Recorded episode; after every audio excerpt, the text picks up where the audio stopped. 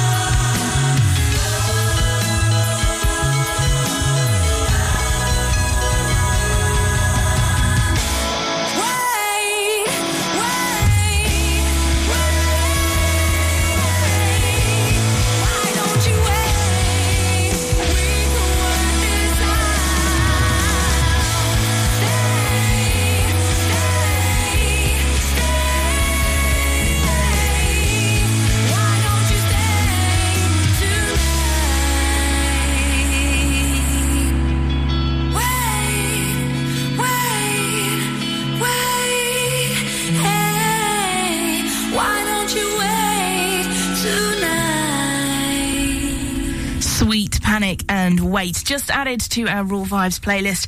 And I've got the band in the studio with me now. That's a track off their self titled EP, which came out about July last year.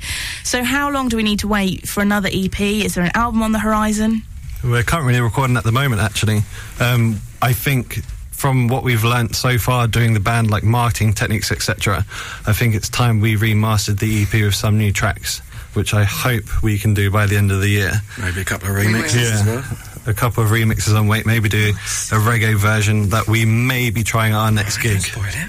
Ooh, a little teaser, like it. How difficult is it for you guys to get together? There's only five of you, but I can imagine as you know musicians and various other things going on in your life. How strict are you to get together and rehearse and write? No, we all work the day jobs, but we always just, you have to make time. We always make time. Mm. It's our priority, and we want to do it full time, so ain't got a choice really. So Once nice- a week minimum. Dedicated. What is the band favourite thing to do as a social activity to bond and get to? is it something We naughty? like eating snacks and What kind of snacks? Give me details. Doritos. Oh, excellent. Farmhouse pizza. Farmhouse pizza. That's, I've heard you We're, we're trying to like computer boards as well, a little bit. yeah, everyone here plays World of Yeah, we'll Warcraft. play sort well, uh, play a little bit of computer now and again. It's so important, though, isn't it, to have those relaxing times as mates as well when you're in a band, because I think that makes a difference to how you perform on stage, and people like to see bands that like each other on stage. You know what I mean? If, if you've got a Yeah, band and they don't make eye contact or anything, and you can tell they don't want to be standing next to one another,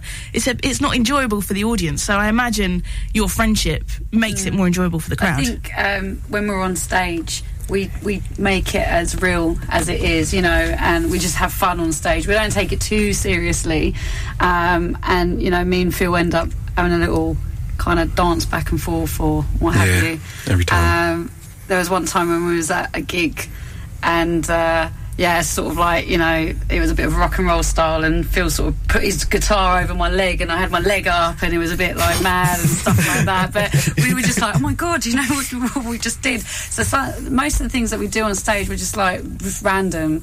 But we do get, again, a lot of people say, oh, you look like you enjoy yourself up there. And that's what it's all about. I think if an audience member can see that you're just having fun, uh, it's very believable. So I think that's what we're all about, really, Yeah. isn't it? Every gig's a rehearsal for another gig as well. Absolutely. Do you know what? I bet loads of people are going to come now. They've heard that you're going to put your leg up over whatever. so uh, I I've definitely got a few more, a few more fans there. Spontaneous, just like Phil just like landed it one. It was it was quite fun.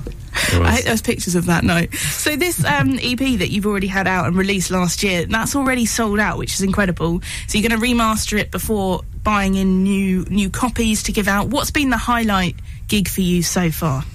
Uh, I'd say either Leicester Square at the Comedy Club. Got quite a big crowd in there. And I think Crown and Treaty in Uxbridge is that's where we had the whole leg incident. The good old Crown. Oh, Treaty. Crown and Treaty, I think we've had our best gigs yeah, at. that was Yeah. pretty good. That's that was quite. It's quite local fun. to us. Get a lot responsive crowd and that. And I really like the one at Hoxton as well. Hoxton, uh, where was, where was? Square. Yeah, the underbelly. That's it. Yeah. Anywhere in London, basically. Anywhere in London. What's the plan this year then? Have you got your eye on lots of festival stages, or are you just going to focus on on writing? I think we'd love to get onto the festival stage. To be honest, I've been researching it since last year, but it's kind of it's hard to get into. There's not many people you can contact to find out. So I'm still researching and stuff. But we're hoping to get on the festival scene and venture more into London. At the moment, we've broken into Camden. We're going there in March, and we've got a gig in April in Soho, which is we're looking forward to. So I hope I think festivals would be where we want to be at by the end of the year.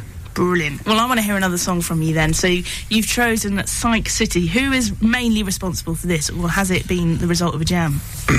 Um, Fingers are pointing. Th- This is all Phil going, hey, I've made up another riff. Do you want to come around and listen to it? we just thought we'd write a riff that wasn't standard one, two, three, four. Basically, that's why it kind of throws you off a bit. It's like psych. like it, like it. well, let's get it officially added to the Raw Vibes playlist then. This is Sweet Panic and Psych City on Raw Vibes.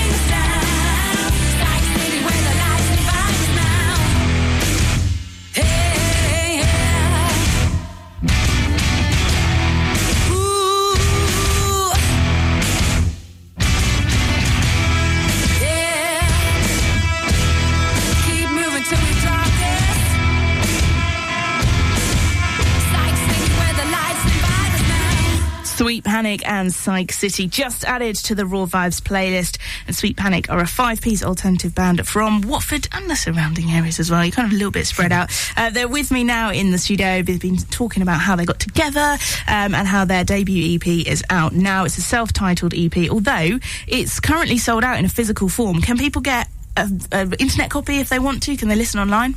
Yeah, uh, you can get it on uh, the Sweet Panic Bandcamp, which you can find on our website, sweetpanic.com. Nice.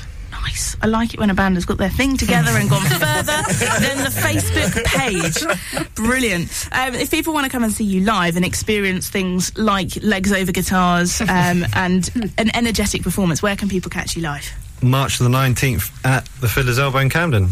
And how often are you getting out and gigging at the moment? Well, at the moment, yeah, we're trying to. I've, we used to gig a lot last year, like two to three gigs a month, but I think we've kind of dampened it down to focus more on writing and then getting the marketing right. So at the moment, it's like once a month. And we had a little break during February to do some new songs that we'll be doing for our next gig in, uh, gig in March.